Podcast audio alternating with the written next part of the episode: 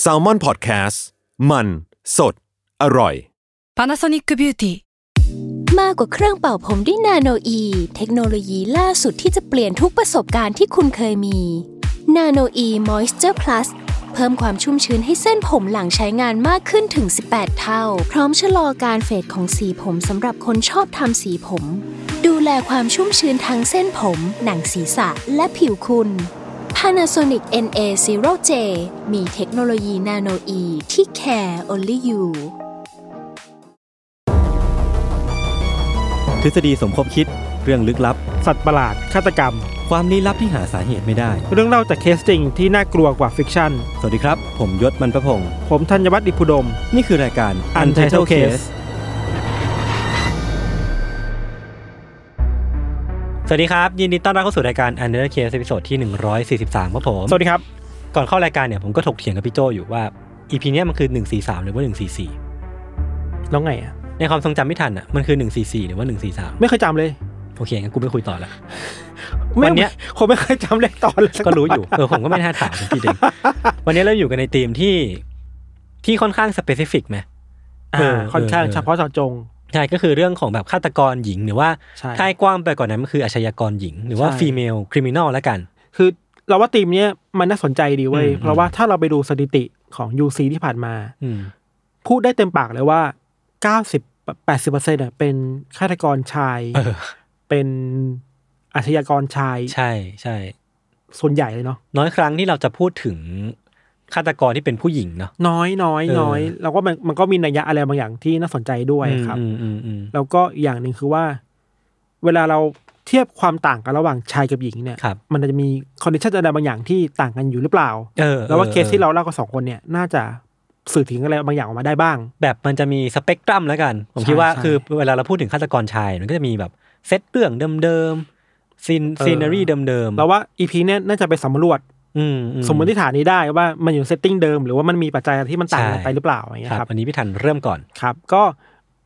เรื่องของเราวันนี้เนี่ยก็คุณต้องบอกว่ามันมีเลือดเยอะมากอืมแล้วก็มีเนื้อหาเกี่ยวกับความรุนแรงในครอบครัวค่อนข้างเยอะมากๆนะครับครับก็มีเนื้อหาที่ทำให้เกิดความไม่สบายใจได้อืมก็ขอเตือนไว้ก่อน ก็อืมถ้าใครไม่ไม่สะดวกฟังก็พักไว้ก่อนแล้วกันครับ คือเรื่องนี้ครับเกิดขึ้นในออสเตรเลียในเมืองอเบอร์ดีนอืมยศในวันที่หนึ่งมีนาคมปีสองพันอืม ในวันนั้นน่ะตำรวจท้องถิ่นได้รับแจ้งจากหัวหน้างานบริษัทเหมืองแห่งหนึ่งคืออเบอร์ดีนเนี่ยมันมีเหมืองเยอะ อืมแล้วหัวหน้างานในเหมืองแห่งนี้เนี่ยเขาโทรหาตำรวจเว้ยเขาบอกว่าลูกน้องเขาเนี่ยหายตัวไปอืมลูกน้องเขาชื่อว่าจอห์นไพรส์วัย45ปีหายตัวไปครับไพรส์เนี่ยหรือคุณจอห์นเนี่ยไม่ยอมมาทำงานครับ แล้วก็ที่เขารู้เรื่องนี้เพราะว่าเพื่อนๆของไพรส์หรือคุณจอห์นเนี่ยไปหาที่บ้าน อืมเพราะว่ารถยังอยู่ เออ แต่เคาะประตูบ้านแล้วไม่มีใครออกมาเปิดอ่าก็รู้สึกว่าแปลกๆแล้วอะ แล้วตอนนี้เพื่อนของจอห์นนะครับไปถึงที่หน้าบ้านเนี่ยก็สอดส่องดูที่ประตูหน้าบ้านเขาพบว่า ตรงประตูบ้านมันมีเลือดติดอยู่เว้ยอืมก็รู้สึกว่าอะไม่ชอบมาพากลแล้ว แล้วก็ไม่ไปทำงานด้วย หัวหน้างานก็เลยโทรหาตำรวจว่าไปดูให้หน่อยว่ามันมีอะไรเกิดขึ้นกับลูกน้องเขาหรือเปล่าครับอืมพอตำรวจเดินทางไปถึงบ้านหลังดังกล่าวแล้วบ้านของจอห์นเนี่ย พวกเขาก็พยายามเรียกหาจอห์นหลายครั้ง เคาะประตูแล้วตะโกนเรียกเขาแล้ว ก็ไม่มีใครมาเปิดประตูให้ครับ พอสำรวจไปที่ตรงหลังบ้านประตูหลังบ้านน่ะเพราะว่าประตูหลังบ้านมันเปิดได้อืม ไม่ได้ล็อกตำรวจก็เลยเดินเดินเข้าไปในบ้าน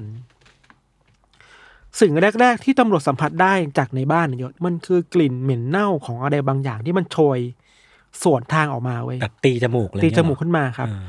เมื่อเข้าไปถึงทางเดินของบ้านน่ะ ตรงกลางบ้านมันมีเหมือนผ้าม่านสีดำๆห้อยลงมาจากบนเพดานอืมเหมือนกับว่ามีคนพยายามเอาผ้าม่านเนี่ยมากั้นสายตาอ่าไม่ให้คนนอกบ้านเห็นอะไรบางอย่างภายในบ้าน เออเออพอตำรวจเดินเข้าไปแบบไปปัดปัดม่านออกมาครับเขาบอกว่าเฮ้ยไอ้มือที่ปัดม่านออกมา มันติดเลือดออกมาด้วยเว้ยคือ คือมันไม่ควรจะมีสิ่งเนี้ย ติดอยู่ตรงม่านอะ เออ พอพอเห็นอย่างนี้ครับตำรวจก็เดินต่อเข้าไปในในตัวบ้านเนาะครับ แล้วก็เจอกับ พวกรอยเลือดต่างๆ อะอืมตอนเนี้ยแปะอยู่ตรงริมผนังเต็มไปหมดเลยเว้ยอืมอืมมีทั้งรอยเลือดที่เป็นแบบหย่อมเล็ก ๆ หรือบางรอยเป็นรอยใหญ่ที่รู้เลยว่านี่คือรอยมืออะอ่าคือเหมือนมีคนมีเลือดแล้วมือไปแปะ เหมือนพยายามจะแบบพยุงตัวเดินอะครับเป็นแบบนั้นไปครับ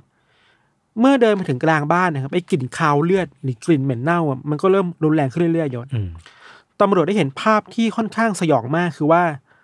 ตรงบริเวณขอบประตูบานหนึ่งของบ้านเนี่ยอืมขอบประตูข้างบนอะนะ มันมีเนื้อมนุษย์อะถูกแขวนลงมาจากข้างบนเว้ยเนื้อแบบเนื้อเป็นลักษณะยังไงวะเนื้อเหมือนถูกแล่ออกมาจากร่างกายอะเชี่ยนึกภาพว่ามันเหมือนกับเวลาคนขายเนื้อในตลาดสดเขาแขวนเนื้ออาแขวนแบบนั้นอะก็คือเป็นอวัยวะต่างไม่ได้เป็นอวัยวะ เป็นเนื้อข้างในอะๆอ่าอ่าอ่าอ่าไม่ได้เห็นไม่ได้ดูดูไม่ออกว่าเป็นแขนหรือขาแต่เป็นเนื้อข้างในอะอ่าอ่านั่นแหละแล้วก็มีเลือดหยดๆลงมาเชี่ยแล้วสิ่งที่อยู่ข้างหลังของ บานประตูนั้นที่มีเนื้อห้อยลงมาครับ มันคือศพของผู้ชายคนหนึ่งถูกนอนทิ้งไว้บนกลางบ้านอืมตรงกลางบ้าน เหตุผลที่ตำรวจมั่นใจว่าเป็นศพอะ เพราะว่าร่างร่างนั้นน่ะ นอกจากจะเต็มไปด้วยเลือดแล้วอะ คือร่างนั้นไม่มีหัวไว้ยอ่าฮะตำรวจก็เดินสำรวจบ้านหลังนี้ต่อไปอะ คือเดินตามรอยเลือดที่มันหยดลงบนพื้นอะ เหมือนเป็นทางทางนำเข้าไปอะครับอืมแล้วรอยเลือดเนี่ย มันพาตำรวจไปที่ห้องครัว ในห้องครัวนั้นนะตำรวจก็เห็นว่าตรงบริเวณทำอาหารมันมีหม้อซุปอยู่หม้อหนึ่งอยู่วางบนเตา แล้วข้างๆหม้อเนี่ยมันมีรอยเลือดอยู่ อืมพอเดินเข้าเข้าไปที่ฝาหม้อแล้วเปิดฝาหม้อออกมาก็เพราะว่า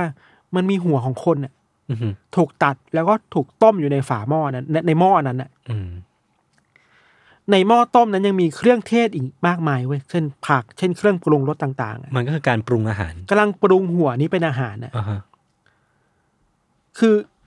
ใครก็ตามที่ทำสิ่งนี้อะเหมือนต้องการจะเอาหัวนี้ไปทำอาหารให้คนกินจริง ๆ อะเออใกล้ๆกับหม้อต้มนั้นนะครับตำรวจยังพบว่ามีจานข้าวอยู่สองใบ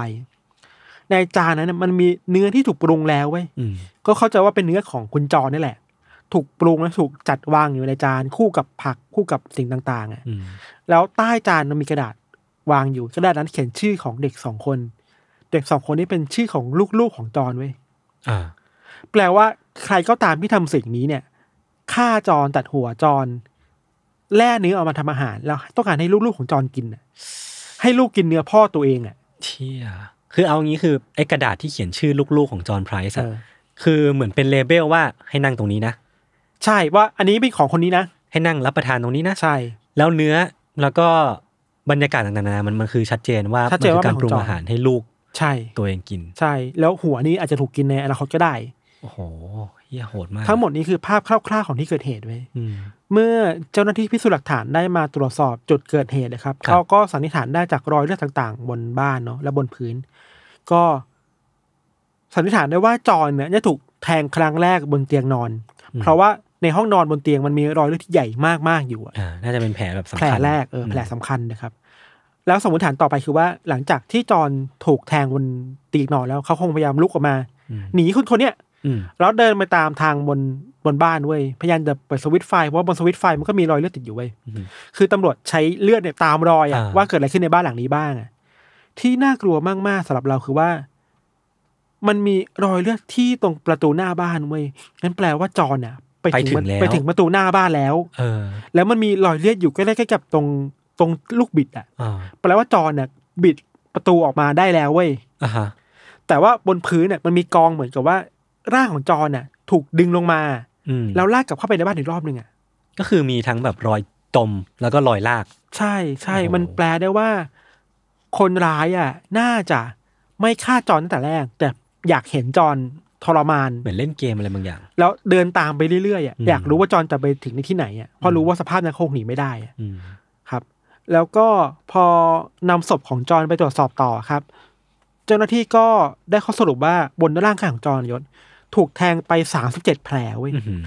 มีทั้งแผลเล็กแผลใหญ่จากมีดเนาะแล้วก็ได้ข้อสันนิษฐานอย่างที่เราบอกไปว่าอะคนฆ่าน่าจะเป็นคนใกล้ชิด แล้วก็น่าจะ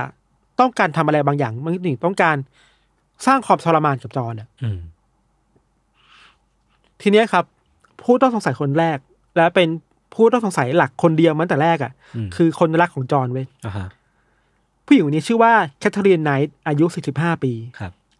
ที่สำคัญคือแคทเธอรีนอยู่ในบ้านหลังเดียวกันกับที่จอนอยู่ตอนนั้นเลยเวลาเว้ยอืมคือตำรวจไปเจอจอนแล้วอะแล้วไปนี่ไปห้องนอนเพราะว่าแคทเธอรีนกำลังนอนสลบอยู่ในบ้าน อืมแต่ก็สลบแบบในอาการที่แบบเหมือนกินยาเข้าไปอะครับ ใช้เวลาหลายวันตำรวจรอหลายวันนะจนกว่าแคทเธอรีนจะกลับมามีสภาพร่างกายที่สามารถสื่อสารได้ปกติอะก็ไปสอบปากคำไว้ยในระหว่างนี้อะในในระหว่างที่แคทเธอรีนยัง สติยังไม่ได้กลับมาสมบูรณ์อะอ่าก็ไปคุยกับเพื่อนบ้านนู่นนี่นั่นเนาะตำรวจก็ได้ข้อมูลจากเพื่อนด้วยว่า กับเพื่อนจอนเนี่ย จอนเคยบอกว่า บอกคืนก่อนที่จะเกิดเหตุอะว่าอืมเอ้ย ถ้ารู้นะรู้รู้ไว้นะว่าถ้าพรุ่งนี้ถ้าเราตายไปอะแคทเธอรีนเป็นคนฆ่าเรา โอ้โหแปลมันก็ว่าแปลว่ามันมี conflict มาก่อนหน้านั้นแล้วเว้ยเออเออเออนั่นแหละตำรวจก็เลยยิ่งชี้เป้าไปทางแคทเธอรีนได้ว่า อะ คนนี้น่าจะเป็นผู้ต้องสงสัยเบอร์หนึ่งของคดีนี้ครับ หลังจากนั้นนะครับตำรวจก็ รอแคทเธอรีนฟื้นเนาะแล้วก็สัมภาษณ์แล้วก็สอบปากคำเออตอนแรกเนี่ยแคทเธอรีนยืนยันว่าเธอไม่ได้เกี่ยวข้องอะไรเลยเว้ยเธอบอกเพียงแค่ว่าจำได้เพียงแค่ว่าคืนนั้นน่ะ ไปหาจอห์นแล้วมีเซ็กส์กัน หลังจากนั้นก็จำอะไรไม่ได้เลยเว้ยอืมแต่ความทรงจำมันหายไปอะอย่างนั้นก็ดีครับตำรวจก็มีหลักฐานและข้อมูลค่อนข้างเยอะมากอืมเช่นอืมลายนิ้วมือบนมีด บนมีดที่เอาไว้แทงจอห์นมันมีลายนิ้วมือของชดินอยู่อ่าฮะจากสิ่งต่างๆมันมีหลักฐานมัดตัวได้อะ รวมทั้งคำพูดที่ให้กับเพื่อนบ้านอะไรเงี้ยเนอะใช่ใช่แล้วกับสิ่งที่เพื่อนบ้านมองก็คืออะสองคนทะเลาะกันบ่อยอ่าสุดท้ายแล้วก็ตะล่อมจนสุดท้ายแคทเธอรีนก็ยอมสารภาพว่าเธอนี่แหละคือคนฆ่าจอห์นจริงครับๆแต่เธอมองว่าในเรื่องนี้เนี่ย เธอไม่ควรถูกมองว่าเป็นผู้กระทำนะอ่าเพราะที่ผ่านมาเธออยู่ในสถานะของเหยื่อมากกว่าจอห์นอีกอ่าฮะคือเรื่องราวมันดูซับซ้อนขึ้นเนาะคือแบบเออมาอยู่ดีๆคนที่ฆ่าคนกลายเป็นว่าตัวเองเป็นเหยื่ออะไรเงี้ยเราก็จะเข้าใจได้มากขึ้นถ้าไปดูชีวิตที่ผ่านมาของแคทเธอรีนเว้ยอืม คือแคทเธอรีนเนี่ยเกิดในวันที่ 24 ตุลาคม 1955 ครับ ในชุมชนชานเมืองหน่อย เมืองที่โตโตมายศเป็นเมืองที่ผู้คนทำอาชีพแบบทำเหมืองอ่าไม่ก็โรงฆ่าสัตว์ คืออมค่อนข้างชนบทนะเนาะอืมพ่อแม่ทำอะไรแบบนี้เหมือนกันแคทเธอรีนเล่าให้ตำรวจฟังว่าพ่อของเธออะตอนที่เด็กๆอะพ่อของเธอมักใช้อำนาจบาดใหญ่ในบ้านมากๆเว้ยอืมอืมชอบขู่ชอบตบตีแม่แล้ว ชอบบังคับให้แม่มีเซ็กซ์ด้วยอะในทุกเวลาที่เขาต้องการอะอืมแล้วสิ่งเนี้ยพูดแบบเปิดเผยกับให้ลูกๆเห็นอะอืมคืออ้าวลูกๆควรจะเจออะไรแบบนี้ป่าวะมันมันคือ toxic อะใช่ไหมเออบางครั้งพ่อทำร้ายแม่ให้ให้เห็นด้วยซ้ำอะคือทะเลาะต่อหน้าลูกอะไรอย่างเงี้ยครับอืมอืมเมื่อโตขึ้นมาครับ แคทเธอรีนก็ไม่ได้เจอแค่ความรุนแรงจากพ่ออย่างเดียวยศ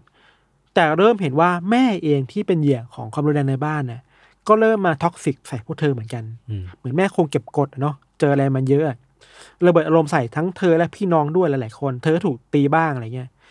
แคทเธอรีนบอกด้วยว่าเธอยังเคยถูกพี่ชายตัวเองเนี่ยคุกคามทางเพศด้วยเหมือนกันอืมแต่เธอเล่าแค่นี้ เธอไม่ได้เล่าอะไรมากกว่านี้คงแบบไม่ได้พูดอะไรเยอะอะไรเงี้ยครับได้ไปหาข้อมูลมาพูดแค่นี้จริงๆอะพอโตขึ้นมาในวัยเรียนยศแคทเธอรีนก็มีปัญหาที่โรงเรียนด้วยเว้ยคือถึงแม้อยู่ในบ้านจะเป็นเด็กแบบปกติเนาะอืมแต่พอไปโรงเรียนเหมือนกับว่าความรู้สึกที่มันเก็บกดมาจากที่บ้านอะ มันไประเบิดที่โรงเรียนอะอืมเธอกลายเป็นนักเรียนที่ชอบไปบูลลี่เพื่อนๆเว้ยอ่าฮะไปบูลลี่คนที่อ่อนแอกว่าตัวเอง ทั้งคำพูดทั้งกลั่นแกล้งทางด้านร่างกายครับ เคยมีครั้งหนึ่งที่เธอทำร้ายเพื่อนผู้ชาย แล้วก็ทำร้ายครูด้วย โดยการทำร้ายครูเธอบอกว่าเนี่ยเธอเป็นการป้องกันตัวเองนะอะไรก็ว่าไปเนาะ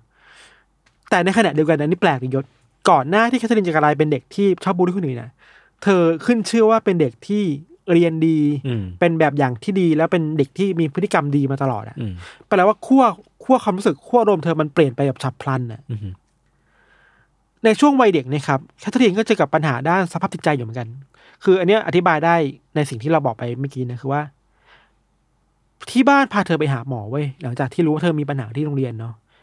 หมอก็วินิจฉัยว่าแคทเธอรีนเนี่ยเป็นอาการที่เรียกว่า borderline personality disorder อ่าฮะ ชื่อย่อคือ BPD แปลว่าภาษาไทยเรียกว่าความผิดปกติทางบุคลิกภาพแบบก้ามกึ่งอ่าฮะเราไปหาข้อมูลมาเนาะ BPD เนี่ยมันเป็นปัญหาสุขภาพจิต ที่ทำให้เกิดความไม่มั่นคงทางอารมณ์ตัวเองอะ่ะมคืออารมณ์แปรปรวนอะ่ะอืมแล้วมันจะส่งผลกระทบต่อการจัดการอารมณ์ตัวเองเว้ยบางทีจัดการอารมณ์ตัวเองไม่ได้อะ่ะอืมรวมถึงความสัมพันธ์กับคนอื่นๆในตอนตอนนี้ตอนนี้เป็นผู้ใหญ่เนาะข้อมูลตรงนี้เนี่ยเราคิดว่ามันสำคัญมากเว้ย BPD นี่แหละมันติดตัวให้ทรีมาตั้งแต่เด็กๆอืมจนถึงโตจนกลายเป็นผู้ใหญ่เนาะและเกี่ยวข้องกันก่อเหตุด้วย ข้อมูลจาก BBC บอกว่าคนที่เป็น BPD เนี่ย มักจะมีความบอบช้ำทางจิตใจ จากการไม่ได้ถูกเอาใจใส่ในวัยเด็กอืมก็น่าจะตรงกับที่เป็นแคทเธอรีนเป็น ซึ่งสิ่งเนี้ยมันทำให้ตัวเธอเองอะจะมีปัญหาแบบในการสร้างความสัมพันธ์กับคนอื่นๆรอบข้างอืม ในตอนที่เป็นผู้ใหญ่ คือบางอารมณ์อาจจะดี บางอารมณ์จะอาจจะร้ายมันแปรปรวนแบบรวดเร็วอะมีความไม่มั่นคง ใช่ unstable เออเอออย่างไรก็ดีครับ ทางบ้านก็ส่งให้ทดีไปเรียนถึง ตอนอายุสิบห้าปีเท่านั้นเอง แล้วก็ออกจากโรงเรียนมาสิบห้าเองอะไม่ได้เรียนต่อแล้วอะมสามนะก่อนเข้ามาประมาณนั้นเออ แล้วมันเป็นช่วงหัวเลี้ยวหัวต่อเนาะคนเวลาพูดมสามอะมันคือแบบอืมถ้าดีดีๆไปเลยแย่ๆไปเลยอะอืม เรื่องนี้ทำให้แคทเธอรีนมีปัญหาเรื่องการอ่านหนังสือมากเว้ยครับคืออ่านได้น้อยลงทักษะการเขียนการอ่านมีปัญหามากๆ หลังจากที่เธอออกมาจากการเรียนแล้วครับ เธอก็ถูกที่บ้าน ส่งตัวไปทำงานในโรงงานผลิตเสื้อผ้า อืมแล้วก็ย้ายไปทำงานอยู่ในโรงฆ่าสัตว์ พออายุได้สิบแปดปีเนี่ยครับแคทเธอรีนก็แต่งงานกับชายชื่อว่าเดวิดเคเลตความสัมพันธ์ของสองคนนะยศรู้สึกว่ามันเริ่มแปลกๆตรงนี้แหละคือว่า แคทเธอรีนดูเหมือนจะเป็นฝ่ายที่ครอบงำความสัมพันธ์อะอ่าคือการ dominate อ่าเดวิดเนี่ยค่อนข้างเยอะอะเธอมักจะบังคับให้เดวิดมีเซ็กส์กับเธอในเวลาที่เธอต้องการเว้ยเหมือนที่พ่อทำกับแม่อืมอืมเหตุการณ์เกิดขึ้นตั้งแต่ในคืนวันแต่งงานเลยอะคือ ในตอนนั้นน่ะเธอบังคับให้เดวิดมีเซ็กกับเธอหลายรอบ แต่เดวิดไม่ต้องการแล้วอะไรอย่างเงี้ยอืมครับแม้ว่าจะแต่งงานแต่ว่า consent ก็ยังเป็นเรื่องที่ใช่สำคัญสัมพันธ์ อยู่ สัมพันธ์ อืม เดวิดไม่ยอมจนกลายเป็นเหตุให้แคทเธอรีนเนี่ยพยายามจะแบบเอามือไปรัดคอเดวิดอะเหมือนพยายามทำร้ายร่างกายว่าเธอต้องยอมฉันนะอะไรอย่างเงี้ยครับ เธอรู้สึกแบบนั้นอะหลายรอบมากเว้ยในความสัมพันธ์หลังจากนั้นนะครับ เหตุผลหนึ่งที่ทำให้แคทเธอรีนไม่ไว้ใจเดวิดเพราะว่าเธอมองว่าเดวิดเนี่ยทำงานเป็นคนขับรถบรรทุกอืมแล้วเวลาที่ขับรถไปนอกเมืองเนี่ยอาจจะมีชู้ก็ได้ ซึ่งมันก็เป็นเพียงการคาดเดาส่วนเป็นตัวการคาดเดาส่วนตัวใช่เออมันคือความ panicความกังวลใช่ใช่ว่าใช่ใช่คนรักจะนอกใจอะครับครับ พฤติกรรมที่ดูน่ากลัวของแคทเธอรีนยังมีอีกหลายอย่างยศมเรื่องใหญ่ที่สุดคือว่า มีวันหนึ่งที่เดวิดกลับบ้านสายไปทำงานแล้วกลับบ้านดึกเกินไปอะไรเงี้ยนะพอกลับบ้านมาเดวิดเจอว่าแคทเธอรีนน่ะเอาเสื้อผ้าของเขาอะมากองไว้แล้วเผาทิ้งเว้ยเฮ้ยทำไมอะ เหมือนประชดอะว่ากลับบ้านช้าใช่ไหมอะเออ ก็ดูน่ากลัวเนอะนอกจากเผาเสื้อผ้าแล้วอะครับเธอยังไม่เอากระทะในครัวมาตีหัวเดวิดจนแบบบาดเจ็บอีกเชี่อะยแล้วกระทะมันก็ไม่ใช่แบบของของอ่อนๆนะใช่มันแข็งใช่ใช่ากมันแข็งะมาก มีวันหนึ่งที่เดวิดตื่นเช้าขึ้นมาอืมคิดดูภาพเราตื่นเช้าขึ้นมา ตื่นมาเปิดตามาเจอแคทเธอรีนนั่งครอบอยู่บนตัวครับแล้วถือมีดเล่มหนึ่งอะเชี่ยแคทเธอรีนบอก บอกอย่างนี้นะ คือพูดไปหัวเราะไปว่า นี่ไงเห็นไหมฉันสามารถฆ่าเธอได้ง่าย ๆเลยนะถ้าเธอจะนอกใจฉันอะโอ้โหน่ากลัวจัดอะ เออ คือในเดือนพฤษภาคมปีหนึ่งเก้าเจ็ดหกครับครับตอนนั้นทั้งคู่ก็มีลูกด้วยกันแล้ว แต่เหมือนดูเหมือนว่าเดวิดจะทนไม่ไหวแล้วกับอืมพฤติกรรมที่ผ่านมาของแคทเธอรีนเนาะเขาได้หนีออกจากบ้านไปเว้ยอืมสิ่งที่แคทเธอรีนทำเพื่อตอบโต้เดวิดคือ เธอเข็นรถเข็นลูก เอาลูกเข้ารถเข็นแล้วเข็นเราไปนอกบ้านแล้วก็โยนทิ้งไว้ตามถนนฮะเพื่อประชดอะโยนทิ้งไว้อยังไงเลยเหรอใช่เอ้าแล้วลูกเป็นไงอะ ไม่แน่ใจอาจจะบาดเจ็บหรือเปล่าไม่แน่ใจแต่ว่าโยนทิ้งไว้โอ้เว้ยโหหลังจากหลังจากเกิดเหตุการณ์เนี้ยครับแคทเธอรีนก็ถูกส่งตัวไปรักษาอาการทางจิตครับ แล้วก็ได้รับคำวินิจฉัยว่าเธอมีภาวะซึมเศร้าหลังคลอดอืมก็เป็นเรื่องใหญ่เนอะไอภาวะเนี่ยเนาะแล้วก็รักษาตัวอยู่พักหนึ่งแล้วก็กลับมา แต่ตอนนั้นคือเธอกับเดวิดก็เลิกกันแล้ว อันนี้คือครั้งแรกครับอืมพอต่อมาในปีหนึ่งเก้าแปดหกเนี่ยแคทเธอรีนเจอผู้ชายคนหนึ่งแล้วพบรักกัน คนนี้ชื่อว่าเดวิดเหมือนกันชื่อว่าเดวิดซาวเดอร์อืมเดวิดซาวเดอร์เนี่ยอายุสามสิบแปดปี ในตอนที่เธอได้เริ่มต้นใหม่กับเดวิดซาวเดอร์นะครับความสัมพันธ์รอบนี้ก็ยังดู อยู่ในวังวนของความรุนแรงอะยศอืมคือว่าแคทเธอรีนรู้สึกเหมือนเดิมเลยว่ากังวลว่าคนรักของเธอจะนอกใจเว้ย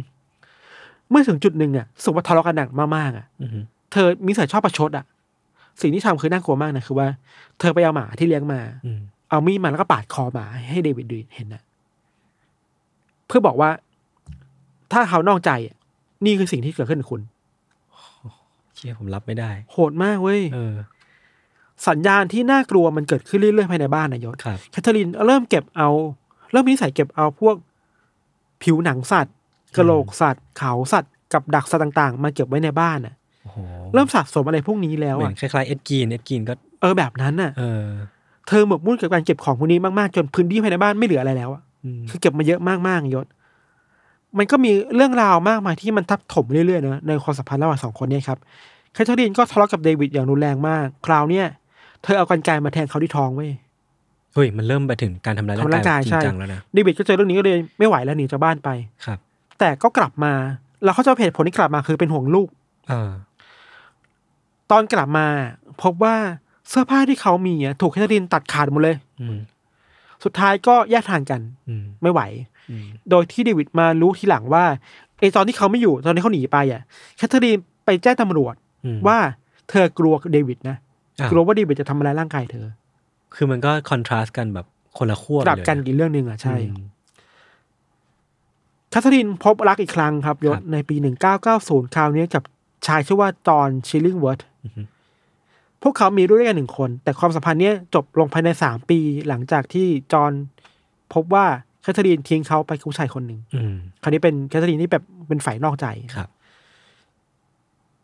แล้วคนที่แคทเธอรีนทิ้งไปเนี่ย ชื่อว่าจอห์นไพรส์อืมก็คือชายในก็ต้นคือเรื่คองนปัจจุบันนี้ใช่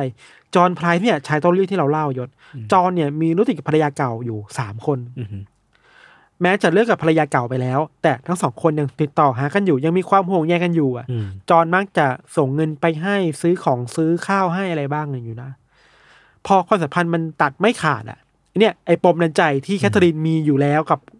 กับคนรักเก่าๆอะมันก็ปะทุอีกรอบอะอืมคือเธอไม่มั่นใจในคนรักอยู่แล้วเว้ยพอรู้ว่าจอห์นยังตัดขาดกับแฟนเก่าไม่ได้อะก็เริ่มบาดหมางครับ จอห์นมากขึ้นเรื่อยๆครับอืมแม้ทั้งคู่จะอยู่ด้วยกันนะแต่ทั้งคู่ทั้งจอห์นและแคทเธอรีนเนี่ยไม่ได้แต่งงานกันอ่าฮะก็คืออยู่กินโดยที่ไม่แต่งงานกัน ใช่แคทเธอรีนต้องการมีวันหนึ่งแคทเธอรีนต้องการให้จอห์นชัดเจนกับเธอมากขึ้นด้วย ด้วยกัน ตกลงมัดมือโชว์ว่าต้องแต่งงานกันนะอืมแต่จอห์นบอกไม่เอาขอเป็นแบบนี้ต่อไปแล้วกันอืมยังไม่อยากผูกมัดอะไรขนาดนั้นนะครับครับ ทั้งสองคนทะเลาะกันในเรื่องนี้อย่างค่อนข้างดุเดือดยศหลังจากทะเลาะกันเนี่ย แล้วได้ข้อสรุปที่แคทเธอรีนไม่พอใจอะคือจอห์นยังแบบเหมือนเดิมเนาะอืมแคทเธอรีนกลับบ้านไปแล้วก็เอาวิดีโอเทปอะไปถ่ายเข้าของในบ้านของจอห์นไว้ยอืมคือของในบ้านจอห์นมันมีของที่จอห์นขโมยมาจากที่ทำงานด้วย อ๋อ ถ่ายของเหล่านั้นน่ะ แล้วอัดเทปแล้วก็ส่งมาให้กับหัวหน้าจอห์นดู โอ้โห แล้วส่งให้ตำรวจดูด้วยอืมสิ่งที่ทำให้จอห์นถูกไล่ออกจากงานในวันต่อมาเลยอะก็คือเรื่องนี้ ใช่ หลังจากเหตุการณ์เนี้ยจอห์นก็ได้ตัดสินใจไล่แคทเธอรีนจากบ้าน คือทนไม่ไหวแล้วออกจากบ้านฉันไป แล้วก็เกิดการง้อกันเราไม่รู้เกิดอะไรขึ้นนะง้อกันไปง้อมาจอห์นก็พยายามปฏิมานอมอะสุดท้ายแล้วก็กลับมาคบกับแคทเธอรีนอีกรอบหนึ่งอืมแต่คราวเนี้ยจอห์นตั้งเงื่อนไขว่าจะไม่ให้แคทเธอรีนมาอยู่ภายในบ้านนะอืมเพราะเขากลัวเธอเว้ย ถ้าจะเจอกันเนี่ยก็มาหากันได้แบบโชคราวอะ่ะมานอนที่บ้านก็ได้เดี๋ยวไม่ก็เดี๋ยวเขาไปหาอะไรเงี้ยครับ การกลับมาหาครั้งเนี่ยยศมันก็กลับมาเดิมภาวะที่แคทเธอรีนยังมีปมในใจเหมือนเดิมว่าจอห์นทิ้งเขาไปอะ ทิ้งเธอไปเธอต้องการให้จอห์นอยู่เขาตลอดไปอะไรเงี้ยทั้งคู่ก็กลับมาทะเลาะกันเหมือนเดิมครับ คราวเนี้ยจอห์นรู้สึกไม่ไว้วางใจแล้วก็เลยพยายามทำเรื่องฟ้องศาลอืมเพื่อขอให้แคทเธอรีนเนี่ย ห้ามเข้าใกล้ตัวเขาและลูกเขา ก็คือเริ่มใช้ ใช้บริการทางกฎหมายเรื่องใช่เกี่ยวข้อง คือเหมือนกับว่าจอห์นสัมผัสได้ถือว่าไม่มันไหวมีแล้วมันมีเส้นของความอันตรายอยู่แล้วอะเออเออแต่ฟ้องศาลได้ไม่นานวันต่อมาที่ขึ้นศาลกันเสร็จอะแคทเธอรีนก็กลับมาหาเขา แล้วตอนยันเราลืมไปลืมบอกไปว่า ก่อนหน้านี้จอห์นก็แบบเหมือนพูดกับเพื่อนที่เราบอกว่า เนี่ย ถ้าพรุ่งนี้ไม่มาก็แปลว่าถูกแคทเธอรีนฆ่าตายแล้วนะอืมแล้วคืนนั้นเขาถูกแคทเธอรีนฆ่าจริงๆอะอืมเออ แคทเธอรีนบอกอันนี้บอกตำรวจนะว่าในคืนวันนั้นน่ะ เธอเตรียมใจที่จะฆ่าจอห์นอยู่แล้ว เธอเตรียมตัวด้วยการไปซื้อเสื้อชั้นในมาใหม่ เพื่อแบบเซ็กซี่อะไรเงี้ยเพื่อจะมีเซ็กส์กับจอห์นเป็นครั้งสุดท้ายครับ หลังจากมีเซ็กส์กันจบปุ๊บตอนที่จอห์นนอนหลับอยู่ เธอก็เอามีดมาแทงที่เตียง อืม แล้วก็นั่นแหละ ก็กลายเป็นเหตุที่ค่อนข้างน่ากลัวครับจอห์นตื่นมาด้วยความเจ็บปวดพยายามเดินหนีจากห้องพยายามออกไปนอกบ้านแต่ก็ถูกลากกลับมาโดนแทงต่อที่ห้องโถงเนาะอืม แล้วก็ โดนตัดหัวอย่างที่เราบอกครับจนสุดท้ายแล้ว ก็กลายเป็นคดีนี้ขึ้นมาครับ มันไม่มีสาเหตุอะไรที่แน่ชัดเว้ยว่าทำไมแคทเธอรีนต้องตัดหัวจอนหรือแล่เนื้อจอนออกมาเป็นอาหารด้วย ใช่เพราะว่าตอนแรกกับผมเข้าใจว่ามันน่าจะมีต้องมีประวัติของแคนิบาลเคสอื่นๆใช่ที่มันเคยมีมาหินหินๆมา ใช่ แต่นี่คือไม่บอกเว้ยเออเราหาซอสใส่ที่วิเคราะห์กันค่อนข้างกว้างมาก เราอะรู้สึกว่ามีอันหนึงที่น่าสนใจคือว่า สิ่งที่พอจะวิเคราะห์ได้คือการไปดูสิ่งที่แคทเธอรีนพยายามเตรียมอาหารให้ลูกๆจอนกินน่ะ อืม อันนั้นมันคือการลงโทษแบบหนึ่งหรือเปล่า เออ แต่มันโหดนะ มันมันมันข้ามขั้นมากเลยนะ ถ้าที่เราเล่ามาตลอดคือแคทเธอรีนมีความรู้สึกว่า ตัวเองต้องการควบคุมวงการความสัมพันธ์ให้ได้อะแล้วถ้าไม่ได้ก็จะต้องแก้แค้นด้วยวิธีอะไรบางอย่าง กับแฟนเก่าคนอื่นๆก็แบบนี่ไงบอกแล้วไงถ้าเธอนอกใจเธอโดนปัดคอเหมือนหมานะอืมอืมนึกออกปะอืมคือเธอมีความรู้สึกว่าต้องโดมิเนตความสัมพันธ์ให้ได้อะอืม ทุกอย่างต้องเป็นไปตามที่เธอต้องการอะแล้วเป็นไม่ได้ก็ต้องฆ่าอืมแล้วต้องทำให้คนอื่นเห็นด้วยว่าเธอไม่พอใจอะอืมอันนี้เราคิดว่ามันคือ มันคือสิ่งที่แคทเธอรีนพยายามต้องการจะลงโทษ ไม่ใช่จอนนะลงโทษทั้งลูกลูกๆจอนกับแฟนเก่าจอนด้วยนะอืมที่ทำให้เธอเป็นแบบนี้อะไรเงี้ย ก็ดูอันตรายเนาะแต่อีกอย่างหนึ่งก็มีคนที่วิเคราะห์ในเชิงอาชญาวิทยาว่ามันคือการทำโทรฟี่ให้ตัวเองหรือเปล่า เวลาพวกฆาตกรชอบทำอะคือเก็บของเป็นโทรฟี่อะไรเงี้ยแต่อันเนี้ยมันยังไม่ชัดเจนมากว่า พอแคทเธอรีนแร่นี้ออกมาแล้วอะเธอกินหรือเปล่าไม่มีอ่าใครไม่มีหลักฐานไม่มีหลักฐานแต่รู้ว่าเธอกำลังเตรียมเนื้อให้กับคนอื่นกินนะครับซึ่งมันก็น่ากลัวมากพอแล้วใช่ ผลสรุปของคดีเนี้ยยศเรื่องก็ไปสู่ชั้นศาลแล้วครับ และแคทเธอรีนก็ถูกพิพากษาให้ทำให้ถูกโทษจำคุกตลอดชีวิตครับ ก็จบประมาณนี้ทุกวันนี้ก็ยังอยู่ในคุกอยู่ประมาณไม่ได้ โหดมาก โหดแบบ โหดจริง เราสำหรับเราคือเราคือว่า มันคือความรู้สึกของคนคนหนึ่งที่เก็บเก็บเก็บเก็บเก็บมาเรื่อยๆอะอ่าค่อยๆระเบิดออกทีละนิดทีละนิดทีละนิดเนี่ยถ้าดูจากคู่รักเขาสามสี่คู่ที่ผ่านมา อืม มันก็ค่อยเปิดตัวมาเรื่อยๆเรื่อยๆแล้วมันระเบิดตู้มรอบใหญ่ที่จอเนี่ยใช่ใช่ใช่คือก่อนหน้าจอน่ากลัวนะแบบเอามีดมาปาดคอหมาอะไรแค่เงี้ยนั้นก็โหดมากแล้วนะ โหดมาก แล้วสิ่งที่พี่ธันเล่ามามันมีค่อนข้างมีดีเทลแหละที่มันที่มันน่ากลัว แล้วรู้สึกว่า มันมีอะไรหลาย ๆ อย่างที่ที่เราเองก็ไม่ได้เห็นจากฆาตกรต่อเนื่องคนอื่นนะเช่นการมาปรุงหัวกิน ใช่ หรือว่าการที่แล่เนื้อเพื่อที่ต้องการที่จะให้ลูก ๆ ของจอห์นกินอืมอย่างเงี้ยมันมีความแบบเออมันไปสุดมาก ๆ แล้วมันก็อืมค่อนข้างน่ากลัวเป็นอีกเรื่องที่น่ากลัวมากๆ มีมีคนวิเคราะห์ว่าเหตุผลที่แคทเธอรีนกล้าทำอะไรแบบนี้เพราะเธอคุ้นชินกับการแล่เนื้อสัตว์ตอนที่ทำงานอยู่ในโรงงานอ๋อทำแหละเนื้อสัตว์มาแล้ว เออก็เกี่ยวคือเคยทำข้งานอยู่ในห้องฟรีซที่มันแบบ เขาเรียกนะเอาเนื้อบัวเออเออไปแขวนน่ะใช่แล้วก็แล่เลือดมีเนื้อออกการมาแล่เธอเคยทำงานแบบนั้นมาก่อน ก็อาจจะไม่ใช่เรื่องแปลกอะไรที่ที่เธอสามารถทำได้ อาจจะมีทักษะอะไรบางอย่างที่ทำได้ ก็เลยเอาสิ่งนั้นมาทำกับจอหรือเปล่า อืมอืมก็เป็นไปได้ ในมุมเรากี่ยวข้องเรามองอย่างนี้ว่า ในความรุนแรงครับ เวลาคนเราจะฆ่าคนอะ อืมสิ่งที่ทำให้แบบนี้คือ การเริ่มมองว่าคนคนเนี้ยไม่ใช่คนก่อนอะอืม dehumanize อะอืมอืมคือไม่ได้มองว่าเป็นคน พอเราไม่ได้มองว่าอีกคนหนึ่งเป็นคนแล้วมันจะทำอะไรก็ได้จะทำอะไรก็ได้เหมือนสัตว์อะแล้วสัตว์ที่แคทเธอรีนทำไปแบบคือการแล่เนื้อวัวไงอืมอืมทำแบบนั้นกับกับจอนไปอะอืมเราคิดว่าเรื่องนี้มันมีหลาย detail ต้องคุยต่อ อย่างแรกคือว่าความรุนแรงในครอบครัวเนี่ย มันไม่ควรเป็นเรื่องส่วนตัวเว้ยเอออืมสัญญาณอะไรบางอย่างที่เพื่อนบ้านเห็นน่ะมันควรจะแบบช่วยกันสอดส่องอะอืมอืมคือที่ผ่านมาสองสามคู่ครั้งแรกอะก็มีความรุนแรงในครอบครัวหมดเลยนะ ใช่ปะแค่คนนอกไม่เห็นไม่ไม่รับรู้เนาะอืมสองคือ เราคิดว่าอาการป่วยของแคทเธอรีนเนี่ยไอ้ BPD เนี่ยหน่ารือสนไม่ใจก็เหมือนกันอาการทางจิตอื่น ๆ ที่ผมเชื่อว่าน่าจะมีอีกแหละ มีหลายอย่างอย่างที่เราเล่ามีสองอย่างแล้วคือ BPD ภาวะซึมเศร้าหลังคลอดหลังคลอดลูกอืมอันนี้ก็มีข่าวช่วงหลังๆที่ผ่านมาว่าเป็นเรื่องใหญ่เหมือนกันที่ผู้หญิงต้องเจอเนาะอืมกับ BPD เนี่ยบางคนก็บอกว่าเป็นพันธุกรรมบางคนก็บอกว่าเกิดขึ้นจากสังคมหลายๆอย่างครับ BPD น่าสนใจเหมือนกันยศคือว่า เราว่ามันเป็นปัจจัยหนึ่งที่ทำให้เธอควบคุมพฤติกรรมตัวเองไม่ค่อยได้อืมอารมณ์เธอไปสุดอะมีความแบบเส้นแบ่งพร่าเลือน เราลืมเล่าไปว่ามีครั้งหนึ่งที่ลูกสาวของแคทเธอรีนคนหนึ่งอะครับอายุประมาณสิบสี่สิบห้าแหละแอบหนีไปไปเที่ยวบาร์ข้างนอกอะอ่าแคทเธอรีนตามไปเธอตามลูกไปถึงบาร์แล้วก็แบบ สิ่งที่ทำคือลูกนั่งถือว่าเอาลูกโขกหัวบาร์เฮียโขกเลยเว้ยเออ แล้วก็ฉุดหัวลงมาที่พื้น แล้วก็ตบหลายทีอะอืมแล้วก็ดึงผมอะ ลากผมอะที่ลูกกำลังนอนอยู่พื้นบ้านลากไปข้างนอกเว้ยเพื่อกลับบ้านเว้ยอืมคือ อะไรอย่างเนี้ยถือว่ามันคือการสะท้อนถึงภาวะอารมณ์ที่มันสุดขั้วอาจจะเป็นอาการทางบุคลิกภาพที่มันผิดปกติแล้วอืมอีกเรื่องหนึ่งกับสสำหรับเรานะว่าลึกๆแล้วอะมันกลับมาเรื่องเดิมคือแคทเธอรีนต้องการควบคุมอะไรบางอย่างให้ได้ในชีวิตอะซึ่งมันก็มีที่มานะ มีหลายอย่างเรื่องของปมในอดีตหรือว่าใช่เรื่องที่เธอถูกทรีตมา ใช่ ปมในอดีตก็สำคัญเนาะ การครับไม่เคยถูกทรีว่าตัวเองสำคัญในครอบครัวแล้วอยาก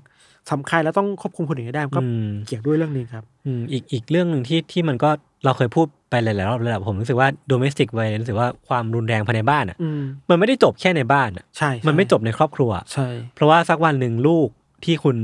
เป็นผลกระทบของการใช่ความรุนแรงในครอบครัวใช่เขาก็จะไปมีครอบครัวอื่นไปมีสังคมอื่นๆ แล้วเขาก็ใช่จะเอานำเอาสิ่งที่อาจคุณจะปลูกฝังเอาไว้เอออาจจะใช่นำไปเผยแพร่มันเป็น chain reaction ต่อไปเรื่อยๆอะเรื่องที่เราบอกเห็นว่าแคทเธอรีนเคยเห็นพ่อ บงการบังคับอืมให้แม่มีเซ็กซ์ที่ต้องการอืมเธอก็ไปทำอย่างนี้กับใช่อีกคนนึงอะใช่ แล้วเราก็ไม่รู้ว่าอย่างที่พี่ธันพูดคือลูกสาวเองก็โดนแบบนี้เหมือนกันใช่ใช่เราก็ไม่รู้ว่าลูกสาวจะได้รับผลกระทบมากน้อยแค่ไหนอะมันมันคือวงจรของความรุนแรงในครอบครัวที่มันส่งต่อเรื่อยๆเรื่อยๆครับอันนี้น่ากลัวเนาะครับ แต่ว่านอกจากเนี้ยเราว่าอีกเรื่องหนึ่งที่ต้องคุยกันคือความ toxic ในครอบครัววะเออ toxic relationship อะไรอย่างงี้ป่ะเออคือ ไอความรู้สึกว่าตัวเราเองต้องการควบคุมทุกอย่างให้ได้ภายในวงการตัวเองอะต้อง take control ให้ได้ในความสัมพันธ์เนี้ยอืมบ่อยครั้งนะเว้ยที่มันกลายเป็นความ toxic ได้อะอืมอยากได้ทุกอย่างนี้ให้ให้ได้ตามใจตัวเอง คนในรักของเราต้องเป็นแบบนี้ร้อยเปอร์เซ็นต์นะอืมอืมรู้สึกว่าทำไมคนนี้ไม่เป็นแบบที่เราต้องการวะบังคับให้เขาเป็นแบบที่เราต้องให้ได้ toxic มากมันเลยคือความรู้สึกว่าการที่เราคบกันหรือว่าเราเรารักกันอะอืมเราต้องไปครอบครองชีวิตเขาอะ ใช่ซึ่งชีวิตคู่มันไม่ใช่การครอบครองมันคือการมันคือเดิการนไปด้วยกันปล่นะอยเออปล่อยพื้นที่ให้แต่ละคนใช้ชีวิตไปอะไรและเป็นอย่างตัวงี้ยของตัวเองได้ในวิธีที่ safe ที่สุดอะอืมความรักคือแบบนั้นน่ะใช่แต่ว่าแบบแคทเธอรีนคือ เราว่ามันไม่ใช่ความรักมันคือการต้องการควบคุมเว้ยเออเออเออมันมันไม่ใช่ความรักจริงๆผมอืมรู้สึกว่ามันมันเลยขั้นไปแล้วแล้มันวก็สะท้อนให้เห็นนะว่าอืม toxic relationship อะมันไม่ได้ขึ้นอยู่กับเพศเนาะใช่ เออ มันกับใครก็ได้เลย มันเกิดขึ้นในบริบท และที่สำคัญคือว่า เกิดขึ้นกับใครก็ได้อย่างที่เราบอกอะเออในวันใดวันหนึ่งไม่ว่าเราจะเป็นเพศอะไรก็ตาม แล้วเรารู้สึกว่าเราอยากควบคุมชีวิตคนนี้ให้เขาเป็นไปแบบที่เราคิดให้ได้อะอืมเราคิดว่าตรงนั้นแหละคือสัญญาณที่อันตรายแล้วอะต้องถอยมานั่งเช็คประมาณเช็คตัวเองหละก่อนว่าเออเรากำลังเป็นคนแบบนี้ป่าวะครับเราไม่รู้ว่าไอการตัดสินใจครั้งเดียวอะเออมันจะนำพาเราไปสู่คนที่เป็นคนที่ toxic มากขึ้นแค่ไหนบ้างในอนาคตอืมนะครับอืมประมาณนี้แล้วก็ เรา จริงๆ เราก็รู้สึกหนักใจประมาณหนึ่งที่เอาเรื่องนี้มาเล่าเนาะเราแค่เราแค่กลัวการเหมารวมผู้หญิงประมาณใช่นี้ใช่ใช่แต่เราใช่รู้สึกว่าเราก็โน้ตทิ้งไว้ว่า เราจำเป็นต้องพูดแหละพูดแบบระมัดระวังด้วยว่า ถึงแม้ว่าเราจะหยิบเรื่องของคดีที่น่ากลัวมากๆอย่างนี้มาเล่าอะแต่มันไม่ใช่การ normalize นะ แล้วก็เราไม่ได้แปลว่าเราเชิดชูแคทเธอรีนนะที่ทำแบบนี้สำหรับเราคือ โอเคเขาคือฆาตกรที่น่ากลัวมากๆ ผิดก็คือส่วนผิด ทำจริงผิดจริงเออ แล้วท็อกซิกจริง แต่ว่าสิ่งที่พวกเราควรจะเข้าใจคืออะไอเหตุผลในการประกอบสร้างคนคนหนึงให้เป็นคนที่ฆาตกรที่น่ากลัวได้เนี่ย ครับมันมีปัจจัยอะไรบ้าง อืมอันนี้คือโจทย์ที่เราคุยมาตั้งแต่ตั้งแต่แรกของ EUC เลยเนาะอืมอืมอีกอย่างหนึงคือว่าไอการที่ผู้หญิงกลายเป็นฆาตกรหรือกลายเป็นอาชญากรอะ มันไม่ได้ปฏิเสธความจริงว่าโลกใบนี้มันเท่าเทียมกันอะ ใช่ใช่ใช่ไม่ใช่แปลว่า ผู้หญิงเป็นฆาตกรได้ ผู้ชายก็เป็นฆาตกรได้สิ อืไม่ใช่อะมันอืม มันคือปัญหาของผู้หญิงที่ถูกวางบนโครงสร้างที่ไม่เท่าเทียมกันอยู่แล้วอะอืมคือโอเคแหละมีผู้หญิงที่เป็นฆาตกรจริง แต่เราไม่สามารถปฏิเสธความจริงได้ว่าโรคนี้มันก็มีโครงสร้างที่ผู้ชายถูกทำให้เหนือผู้หญิงอะอย่างประเด็นของคุณแคทเธอรีนนี่ก็โดยตรง คุณพ่อใช่ male male dom inate มาตลอดใช่ใช่ในบ้าน โลกนี้มันคือ male dominate ต้องยอมรับความจริงเออเรื่องนี้เออเราไม่สามารถเอาเคสนี้มาบอกว่านี่ไงผู้หญิงก็ dominate อืมแต่ว่าโครงสร้างใหญ่มันไม่ใช่ไงแล้วอีกเรื่องหนึ่งคือว่า เราไม่ควรลดทอนปัญหาเชิงโครงสร้างอะอืมอืมว่า จริงๆแล้วเราทุกคนน่ะ เรายศผู้ชายไม่ว่าเพศไหนก็เป็นเหยื่อของระบบโครงสร้างที่ผู้ชายมัน dominate จริงๆอะเเเเพราะฉะนั้นเราคิดว่าผู้ชายหลายคนก็ถูกตกเป็นเหยื่อของไอโครงสร้างที่ชายเป็นใหญ่กว่าผู้หญิงด้วยเหมือนกันเนาะครับเพราะฉะนั้นคิดว่าต้อง remark ไว้หน่อยต้อง mark ไว้หน่อยว่า นี่ไม่ใช่การลดทอนอืม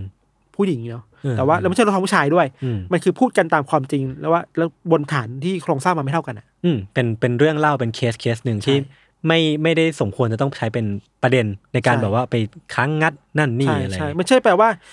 อันนี้ทำได้อืมผู้หญิงทำได้ผู้ชายทำได้สิอืมอืมแต่ว่าอ้าวแล้วความเป็นธรรมมันอยู่ไหนนะอืมความมันคุยคุยจากโครงสร้างนี่มันบิดเบือนบิดเบี้ยวไปก่อนนะเนาะอืมอืมครับเราแค่รับรู้ว่ามีสิ่งเหล่านี้เกิดขึ้นจริงครับในสังคมนะครับครับประมาณนี้ครับเรื่องของเราครับ เดี๋ยวพักฟังโฆษณาสักครู่ครับ แล้วกลับมาฟังเรื่องอยู่ต่อในเบรกหน้าครับ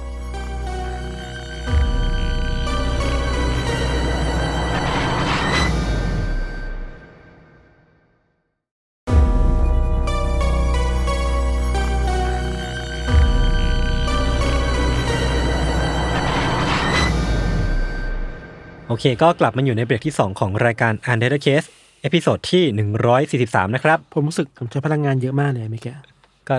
สมควรละเรื่องมันเรื่องมันโหดไงแล้วมันมีประเด็นยากๆให้พูดเยอะเนอะให้คุยด้วยอะไรอย่างครัเงี้ยบเนอะโอเค เรื่องของผมเนี่ยก็จะไม่ได้ไม่ได้ไปโฟกัสที่ความสัมพันธ์ในครอบครัว มีเลือดไหม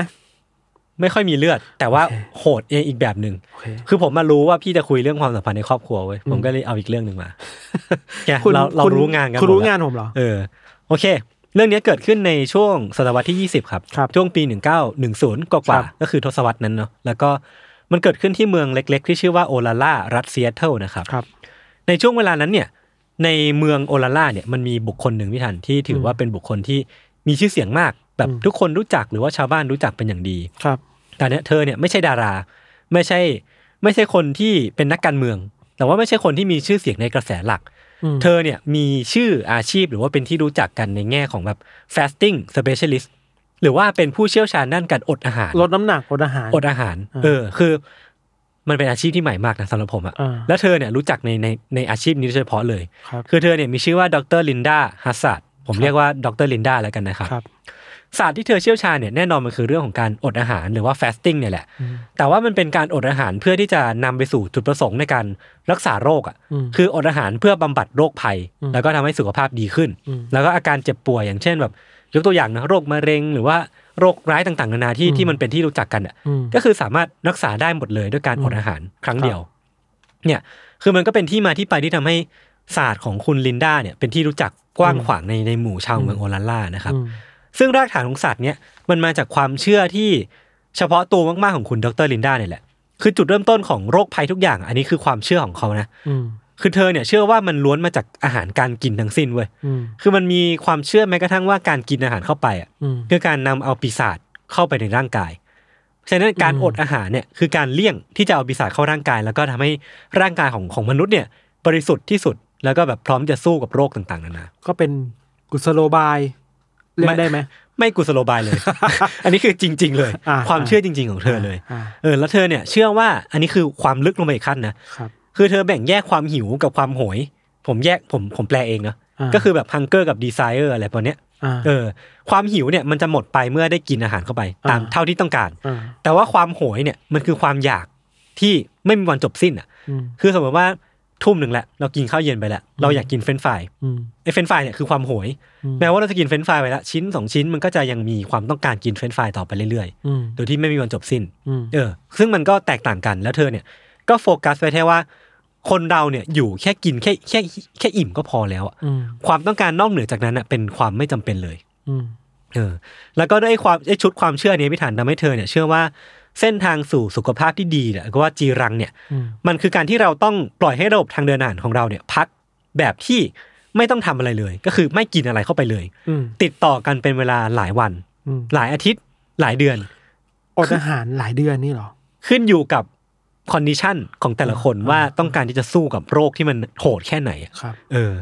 ซึ่งความเชื่อเนี้ยของเธอเนี่ยก็ถูกพูดถึงอย่างแพร่หลายอย่างที่ผมได้บอกไปเนาะส่วนหนึ่งเนี่ยมันมาจากหนังสือที่ เธอเนี่ยเขียนขึ้นในปี 1908ในมีหนังมันเป็นหนังสือชื่อว่า fasting for the cure of disease ก็สามารถไปเซิร์ชดูกันได้นะครับ ซึ่งมันก็เล่าเรื่องนี้ที่ผมได้เล่าไปเมื่อกี้นี่แหละว่า มันเป็นเรื่องของการอดอาหารนะ แล้วก็เป็นเรื่องที่เรื่องการของการนำปีศาจเข้าไปในร่างกาย หรือว่าอะไรพวกเนี้ยเรื่องของความเชื่อของดรลินดาเนี่ยแหละอืมแต่ว่าส่วนที่สำคัญที่ทำให้เธอเนี่ยปีมีชื่อเสียงเกิดขึ้น หรือว่าเป็นที่รู้จักมากขึ้นเนี่ย มันคืออีก part หนึ่งของเธอพี่ธัญอืมนอกจากการที่เธอเป็นผู้คิดค้นสารเนี่ยแล้วก็เป็นนักเขียนด้วยเนี่ยอืมเธอตั้งสถาบันรักษาโรคขึ้นมาจริงๆด้วยอืมชื่อว่า Wilderness Heights หรือว่าเป็นที่รู้จักกันในละแวกนั้นนะชื่อว่า Starvation Heights ก็คือเป็นอืมเป็นตึกที่ขึ้นไปเพื่ออดอาหารโดยเฉพาะเลยอะอืมเออ แล้วก็ไอ้ตึกเนี้ยมันก็มีคนไข้จำนวนมากพี่ธัญแวะเวียนกันเข้ามา เพื่อรักษาโรคด้วยศาสตร์เฉพาะตัวของดรลินดาครับอืมแล้วก็เป็นที่นี่นี่เองพี่ทันที่ มันมีเรื่องราวมากมายเกิดขึ้นกับคนไข้หลาย ๆ คนอืมหนึ่งในนั้นเนี่ยที่เป็นที่รู้จักแล้วก็ถูกพูดถึงมากที่สุดเนี่ยจากการที่ก่อตั้งที่นี่ขึ้นมาเนี่ย ก็คือเคสที่เกิดขึ้นกับสองพี่น้องวิลเลียมสันครับชื่อว่าแคลร์แล้วก็โดโรธีผมจะเรียกว่าแคลร์แล้วก็โดโดราแล้วกันนะเพื่อความสั้นครับคือแคลร์กับโดราเนี่ยเป็นลูกสาวของทหารอังกฤษที่มีเป็นชั้นสัญญาบัตรประมาณนึงก็คือมีมียศมีอย่างแล้วก็ค่อนข้างมีฐานะ เป็นชนเหนือชนชั้นกลางขึ้นไปอีกอืมคือนายทหารคนเนี้ยเสียชีวิตไปแล้วทำให้ทั้งสองคนเนี้ยก็เหมือนมีชีวิตที่ค่อนข้างอิสระประมาณหนึ่งกับอืมครอบครัว แต่ว่าเหมือนเธอก็เป็นชนชั้นสูงอะก็ยังมีความแบบว่าเจ้ายศเจ้าอย่างหรือว่าอะไรพวกเนี้ยคือเธอเนี่ยมีชีวิตที่ปกติสุขมากๆ ทั้งสองสาวนี้เนาะมีมีชีวิตที่ไม่ต้องลำบากอะไรเลยอืมแต่ว่าสิ่งหนึ่งที่มันคอยเป็นแผลเป็นอะหรือว่าเป็นแบบสิ่งที่มันคอยกัดกินชีวิตของพวกเธออยู่อะมันคือเรื่องของสุขภาพอืม คือทั้งสองคนเนี่ยมีสุขภาพที่ไม่ค่อยดีสักเท่าไหร่ทำให้พวกเธอเนี่ยไม่ไม่พึงพอใจในในชีวิตของตัวเองมากนักอืมโดราเนี่ยมีปัญหาเกี่ยวกับรูขุมขนที่อักเสบ อันนี้ผมไม่แน่ใจว่ามันตรงไหนเนาะแต่เขาเรียกว่าเป็นสโบเลนแล้วก็รวมไปถึงว่ามีปัญหาเจ็บไขข้อที่ทำให้เธอเนี่ยไม่สามารถเคลื่อนไหวร่างกายได้ตามใจ ซึ่งมันก็น่าจะน่ากุดกิดมากๆเนาะครับในขณะที่แคลร์เนี่ยมีปัญหาเกี่ยวกับมดลูกอืมคือเธอน่าจะมีปัญหามดลูกไม่ผิดปกติทำให้มีปัญหาในการใช้ชีวิตไป ทั้งสองเนี่ยคือคนที่มีปัญหาสุขภาพ แล้วก็ที่ผ่านมาเนี่ยในชีวิตทั้งที่ผ่านมาทั้งหมดเนี่ยลองพยายามรักษาด้วยการแพทย์ปกติแล้ว คืออมลองกระแสหลักแล้วอืมไม่หาย เป็นวิธีไม่ทำทำไง พื้นบ้าน เออ พื้นบ้านหรือว่า ถ้าเป็นภาษาทางการแพทย์เขาเรียกว่า alternative medicine อะทางเลือก เออ การแพทย์ทางเลือกอ่าคือทั้งสองคนเนี้ยก็คือมีประสบการณ์เชี่ยวชาญมากๆ กับการลองแพทย์ทางเลือก เพราะว่าในเมื่อกระแสหลักมันไม่หายอะเธอก็ลองไปเรื่อย สมุนไพร การนวดที่นั่นที่นี่อะไรเงี้ย มันก็ไม่หายสักทีจนวันหนึ่งเนี่ย พวกเธอก็ไปเจอกับโฆษณาหนังสือของดรลินดาที่ผมได้พูดไปก่อนหน้าเนี้ยครับอยู่บนหน้าหนังสือพิมพ์ แล้วก็รู้สึกว่าข้อความบนนั้นน่ะเรื่องของการอดอาหารในการรักษาโรคเนี่ย มันช่างเป็นสิ่งที่ดึงดูดความสนใจพวกเธอเสียเหลือเกินอะอืมเพราะว่าพวกเธอเนี่ยมีปัญหาการเจ็บป่วยอยู่แล้ว แล้วก็ลองมาหลายวิธีแล้วก็ยังไม่หายสักทีครับก็เลยคิดว่า หรือว่าวิธีเนี้ยที่ถูกคิดค้นโดยคุณหมอคนหนึ่งเป็นผู้เชี่ยวชาญคนหนึ่งเนี่ยมันอาจจะช่วยพวกเธอได้ แล้วก็ทันทีที่พวกเธอเนี่ยรู้ถึงว่ามันมีสิ่งที่เรียกว่าโปรแกรมการรักษาจริงๆของดรลินดาอยู่เนี่ย พวกเธอก็ไม่ลังเลแล้วก็ออกเดินทางมาที่เมืองโอลาล่าทันทีอืมระหว่างเดินทางเนี่ยไม่ทัน ความคาดหวังของพวกเธอเนี่ย ที่มีต่อโปรแกรมการรักษาของลินดา มันทำให้ภาพในหัว มันแบบค่อยๆลอยขึ้นมาอืมคือมันเป็นภาพของฟาร์ม ทุ่งโล่งกว้าง ฟาร์มออร์แกนิกเนาะมีวัวกินหญ้าม้าวิ่งเล่น มีแพะมีนมวัวมีอะไรพวกเนี้ย คือสิ่งมีชีวิตแบบใช้ชีวิตอย่างมีความสุข ต้นไม้ก็อุดมสมบูรณ์ รากไม้หรือว่าใบหญ้าต่างๆ ต้นข้าวต้นไปขนมปังแบบแป้งสาลีอะไรเงี้ยมันแบบตามเต็มทุ่งไปหมดเลย เพราะว่าเธอเนี่ยเชื่อว่าไอ้สิ่งที่ดรลินดาเนี่ยจะ provide ให้อะมันคือโภชนาการที่มีประโยชน์ครับกินเท่าที่จำเป็น แล้วก็อดอาหารเพื่อที่จะรักษาโรคอืมมันก็เลยเป็นจินตนาการที่ค่อนข้างสวยงาม แต่ว่าทันทีที่ทั้งสองคนเนี่ยเดินทางมาถึงที่ starvation high เสียพี่ทัน ภาพฝันทุกอย่างอะมันทลายลงไปหมดเลย มันมัน มันไม่เคยมีจริงเลยอะมันเรียกได้ว่ามันถูกล้มไม่เป็นท่าเลย คือคำแรกที่พวกเธอได้ยินเนี่ย จากจากพนักงานที่อยู่ต้อนรับตรงนั้นนะเขาบอกว่าสถานบำบัดที่โอลาล่ามันยังไม่พร้อมที่จะให้บริการนะเอ้ามันยังไม่เปิดนะ ตอนนี้อ่าฮะมันยังสร้างไม่เสร็จอยู่ก็เดี๋ยวแบบตอนนี้ก็ไปอยู่ที่อพาร์ตเมนต์แห่งหนึ่งก่อนนะ ก่อนในในช่วงที่มันยังสร้างไม่เสร็จเนี่ยเริ่มทะแม่งแหละเออเริ่มแบบเฮ้ใช่เหรอวะอ่าแต่ด้วยความที่ทั้งสองคนเนี้ยเชื่อดูเชื่อมากๆกับดรลินดาแล้วก็เลยอะ ลองดูก็ได้ไม่เสียหาย ก็เลยเดินทางไปที่อพาร์ตเมนต์แห่งหนึ่งบนเทือกเขาแคปิตอลฮิลแทนแล้วก็อาศัยอยู่ที่นั่นครับแน่นอนว่ามันไม่มีฟาร์ม ไม่มีสัตว์ ไม่มีอะไรที่ทั้งสองคนเนี่ยจินตนาการเอาไว้เลยพี่ทัน แต่ว่าอย่างไรก็ตามเนี่ยทั้งอย่างน้อยเนี่ยโปรแกรมการรักษาที่ทั้งสองคนเนี่ยเชื่อว่ามันน่าจะ work อะมันก็ได้เริ่มต้นขึ้นแล้ว แล้วก็เหมือนไม่มีอะไรจะเสียแล้วก็เลยลองอยู่ต่อไปแล้วกันพวกเธอเนี่ยก็ต้องอยู่อาศัยที่อพาร์ตเมนต์แห่งเนี้ยเป็นเวลาสองเดือนอืม เวลาเนี่ยมันก็ล่วงเลยไปผ่านไปหลายวัน หลายเดือนหลายอาทิตย์ มันก็ไม่มีใครในครอบครัววิลเลียมสันน่ะที่ได้รับข่าวคราวจากสองพี่น้องคู่นี้อีกเลย หายไปเลย เออคือหายไปเลย ไม่มีการติดต่อกลับมาครับคือส่วนหนึ่งเนี่ยเป็นเพราะว่าทั้งสองคนเนี่ยค่อนข้างที่จะแตกแยกจากครอบครัวประมาณหนึ่งเพราะว่าที่ผ่านมาพี่ทัน คือการที่เราเนี่ยคนคนหนึ่งเนี่ยจะไปเข้าสู่แพทย์ทางเลือกอะอืมครอบครัวที่เป็นชนชั้นสูงอะอาจจะไม่เห็นด้วยเท่าไหร่นักทั้งสองคนก็เลยแบบ ตัดอำคาญอะขี้เกียจบอกคนนั้นคนนี้ว่าไปรักษาที่ไหน แน่นอนว่าการเดินทางมาที่เมืองโอลาล่าเนี่ยแล้วก็เพื่อเข้าโปรแกรมอดอาหารของดรลินดาเนี่ยก็ไม่เป็นที่รับรู้ของครอบครัววิลเลียมสันเลยอืมทำให้มันไม่มีใครรู้ว่าตอนเนี้ยสองพี่น้องอยู่ที่ไหนอืมเป็นตายร้ายดีอย่างไร แล้วก็ไอการรักษาโรคอะมันหายจริงหรือเปล่าอันนี้ไม่ต้องพูดถึงเลยนะเอาแค่ ยังมีชีวิตอยู่หรือเปล่าเนี่ยก็ไม่มีใครรู้ เออ ใช่ แล้วมันก็คงจะเป็นอย่างนี้ยต่อไปเรื่อยๆ ถ้ามันไม่มีเหตุการณ์หนึ่งเกิดขึ้นครับ เหตุการณ์เนี้ยมันเกิดขึ้นในวันวันหนึ่งครับ วันนั้นน่ะพยาบาลในวัยเด็กของสองพี่น้องเนี้ยที่มีชื่อว่ามาร์กาเร็ตคอนเวย์เนี่ยครับเขาได้รับโทรเลขปริศนา มาจากปลายทางที่ไม่ทราบแน่ชัด คือมันมีโทรเลขอันหนึ่งปรากฏเข้ามาโดยที่เนื้อความในนั้นอะมันเป็นข้อความไม่กี่ประโยค แล้วก็เป็นไม่ไม่ได้บอกมาว่ามาจากใครเนาะแต่ว่าเนื้อความในนั้นอะมันไม่ได้มีการเผยแพร่ออกมานะแต่ว่าใจความคือว่า คุณมาร์กาเร็ตเนี่ยเห็นข้อความแล้วตัดสินใจว่ากูจะต้องเดินทางไปที่เมืองโอลาร่าทันที อ่าฮะเออ เหมือนรู้ได้ว่ามันน่าจะมีเรื่องบางอย่างเกิดขึ้นกับสองพี่น้องเนี้ยที่ตัวเองอะเคยดูแลในอดีต ครับ ก็เลยรีบเดินทางไปที่นี่ทันที ทันทีที่ไปถึงเนี่ย คุณมาร์การเร็ตเนี่ยก็ได้รีบติดต่อไปยังที่บ้านของฮัสซาร์ดทันที ก็คือดรลินดาเนาะ อืม แล้วก็ถามไถ่ว่า เอ้ยสองพี่น้องวิลเลียมสันน่ะเป็นยังไงบ้าง พอดีฉันรู้จักเขานะ แล้วก็อยากที่จะรู้ว่าไอ้โปรแกรมอดอาหารของคุณน่ะมันเป็นยังไงบ้าง มันเรียบร้อยดีไหม ครับ ปรากฏว่าคำตอบที่สามีของดรลินดาพูดมาพี่ทัน มันทำให้ คุณมาร์การเร็ตเนี่ยช็อกมากอืมเพราะเขาบอกว่าแคลร์เนี่ยซึ่งเป็นหนึ่งในสองพี่น้องเนี่ยอืมเสียชีวิตไปแล้วอะอ่าเออ ตายไปแล้วอ่าไม่ได้บอกสาเหตุอ่าคือสาเหตุเนี่ยมันเพิ่งได้รับการขยายความภายหลังจากการคุยกับดรลินดาครับ คือดรลินดาเนี่ยบอกว่าไอ้โปรแกรมอดอาหารของเธอเนี่ยมันมันไปได้ด้วยดีนะ แต่ว่าสาเหตุที่แคลร์เสียชีวิตเนี่ยเป็นเพราะว่าในอดีตเนี่ย เธอได้กินยาบางอย่างเข้าไปอืมในเด็กตอนเด็ก ๆ เลยนะ กินเข้าไปแล้วมันทำให้อวัยวะของของแคลร์เนี่ย เสียหายอืมตั้งแต่ตอนนั้นเป็นต้นมาอืมเพราะฉะนั้นการอดอาหารของเธอเนี่ยมัน work มันช่วย แต่ว่าร่างกายของเธอเนี่ยมันไม่ไหว แล้วก็เสียชีวิตไปทำให้ไม่สามารถช่วยเอาไว้ได้ครับ อันนี้คือสิ่งที่ดรลินดาเนี่ยอ้างว่าเป็นสิ่งที่เกิดขึ้นกับแคลร์ครับ คือกลายเป็นว่าจากการที่เข้าไปที่โปรแกรมเนี้ยเพื่อจะรักษาพี่ทัน แต่ว่าตอนเนี้ยมันมีคนตายหนึ่งคนแล้วอะอืมแคลร์ตายไปแล้วอะมัน มันเริ่มมีพิรุษที่มันสอแววให้เห็นได้ชัดมากๆว่าอืมไอ้ภายในสถาบัน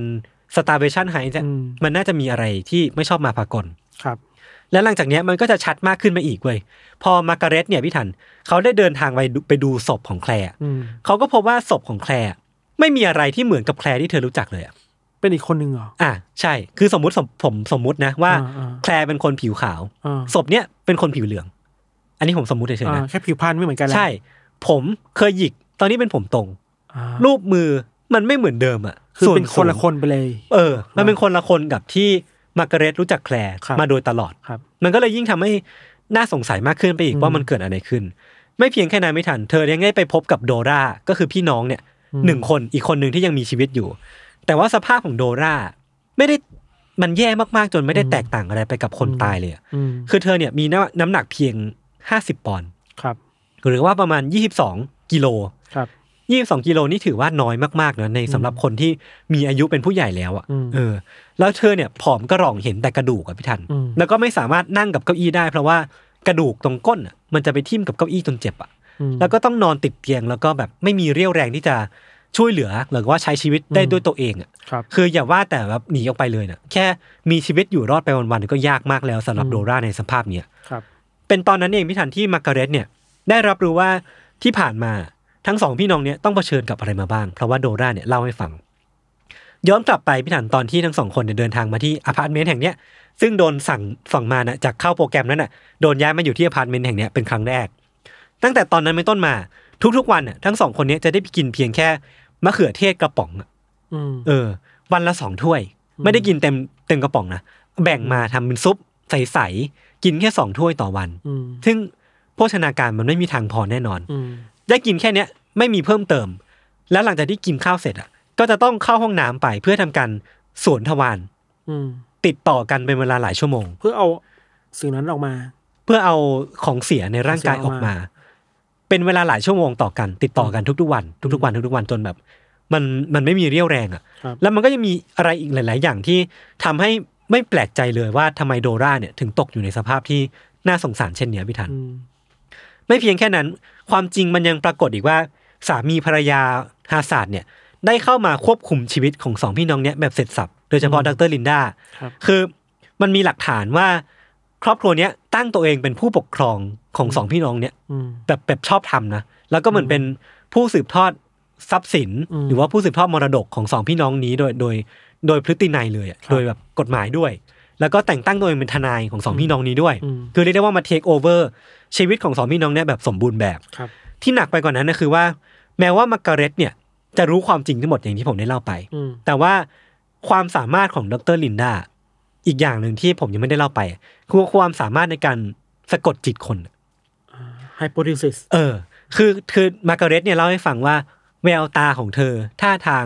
charming หรือว่าวิธีการพูดบางอย่างอืมมันทำให้คนที่ ฟังดรลินดาพร้อมที่จะคล้อยตามเธอไปทุกเมื่อ อ๋ออาจจะไม่ใช่เชิงขนาดนั้นแต่ใช่ถึงว่าใช่จะใช่ทำให้คนคล้อยตามด้วยท่าทางบุเอคอลิกเหเอตุอผลเออเอต่าองเออๆใช่ มันก็เลยไม่แปลกใจว่าทำไมเนี่ย โดรากับแคลร์ถึงจะไม่กล้าที่จะออกมาอ่าเออ แล้วก็ชาวบ้านที่รู้เรื่องเนี้ยไม่กล้าที่จะหืออือกับดรลินดาอืมคือเพราะเพราะว่ามาร์การเร็ตเนี่ยบอกว่ามันเหมือนการสะกดจิตคนได้เลยมเออมันมันมันมันขลังขนาดนั้นน่ะมเอออ มมันจริงมันมีความอธิบายเพิ่มเติมนะว่ามันน่าจะเหมือนลัทธิบางอย่างที่เราเคยได้เล่าเล่าไปแหละมันคือครับการแบบชักจูงจิตใจคนหรือว่าครับใช้ช่องว่างเรื่องของความอดแอในในช่วงที่อดอาหารนะนะครับ หลังจากนั้นเนี่ยคือมาร์การเร็ตเนี่ยก็รู้ตัวพี่ถันว่าตัวลำพังตัวเองเนี่ยไม่น่าจะสามารถช่วยสองพี่น้องนี้ได้แล้วอืมก็เลยไปไปชวนเอาคุณอาของบ้านวิลเลียมสันเนี่ยมาช่วย ว่าจะทำยังไงได้บ้างในการเอาสองพี่น้องคนนี้ออกมาอืมผลสรุปแล้วเนี่ย คือคุณอาหรือว่าครอบครัวของวิลเลียมสันเนี่ยต้องจ่ายเงินหนึ่งหมื่นดอลลาร์อืมเพื่อที่จะเอาสองพี่น้องเนี้ยออกมาจากโปรแกรมอ่าคนหนึงเป็นศพแล้วนะอ่าอีกคนหนึงคือโดราที่ถ้าไม่เอาออกมา ก็อาจจะเป็นแบบนั้นตายแน่นอนมเออ ก็เลยต้องยอมทุกอย่างเพื่อจะเอาสองคนนี้ออกมาอืมแล้วก็หลังเป็นตอนนั้นเองพี่ทันที่พอเอาออกมาได้ปุ๊บเนี่ย มันก็จะมีการขุดคุยหลาย ๆ อย่าง เพื่อที่จะทำการฟ้องร้องถึงการเสียชีวิตของแคลร์ไปอืม ซึ่งการฟ้องร้องหรือว่าการรวบรวมหลักฐานเนี่ยมันทำให้เราได้รู้มากขึ้นว่ามันเกิดอะไรขึ้นใน Starvation High ที่นี่ครับ จากหลักฐานมากมายไม่ทัน มันชี้ให้เห็นว่าสถาบันฮัสศาสตร์แล้วก็ดรลินดาฮัสศาสตร์เนี่ยที่เป็นเป็นไปเป็นไอคอนอะเป็นผู้นำลัทธิว่าได้ถูกเนี่มยองว่าเป็นผู้เชี่ยวชาญ ใช่อืมเกี่ยวข้องกับการเสียชีวิตของผู้มีอันจะกินหลายต่อหลายรายอ่าคือมันมีหลักฐานว่าทรัพย์สินของคนหลายต่อหลายคนเนี่ย หลังจากที่เขาเสียชีวิตไป มันถูกโอนมาให้ดรลินดาฮัสศาสตร์แล้วก็ครอบครัวเนี่ยอย่างมีพิรุษอะ เออมันดูไม่ค่อยชอบมาปรากฏหลาย ๆ อย่าง เออ แล้วก็วิธีการรักษาที่แสนพิสดารเนี่ยมันก็ได้ถูกเปิดเผยออกมาอย่างชัดเจนมากขึ้นครับว่ามันมีการอดอาหารอย่างที่ผมได้เล่าไป ให้มีการกินแค่ซุปมะเขือเทศ หรือว่ามากหน่อยก็คือส้มมะละผลเออ แล้วก็น้ำเอสพารากัส ซึ่งสามสิ่งเนี้ยมันก็จะไม่ได้ถูกให้พร้อมกันเนาะครับมันขึ้นอยู่กับโปรแกรมการรักษาแต่ละคน ซึ่งแน่นอนว่ามันไม่มีอันไหนที่มันเพียงพอต่อการใช้ชีวิตเลยอืมแล้วก็มันจะมีการสวนทวาร อย่างที่บอกไปว่ามันเป็นสิ่งที่เกิดขึ้นกับฝั่งมิลองวิลเลียมสัน มีการสวนทวารแบบหนักหน่วงติดต่อกันเป็นเวลาหลายชั่วโมง แล้วก็มีการนวด ซึ่งไอการนวดเนี้ยจากปากคำของพยาบาลที่ทำงานกับดรลินดาเนี่ย บอกว่ามันไม่เชิงการนวดว่ะ มันคือการทรมานอะอ่าคือสมมติว่าการนวดมันคือแบบนี้เนาะทำให้ผ่อนคลาย อันเนี้ยมันคือการโบยตีอะทุบทุบอ่าเพื่ออาผมผมเดาว่ามันมันเพื่อให้หลั่งเลือดออกมาอ่าเพราะว่าเลือดเนี่ยก็อาจจะเป็นของเสียในร่างกายด้วยเหมือนกัคนรับ มันมันเต็มไปด้วยความโหยเสียงโหยหวนมากๆ ในใน Starvation Heights เนี่ยอืมเออแล้วมันก็เป็นวิธีที่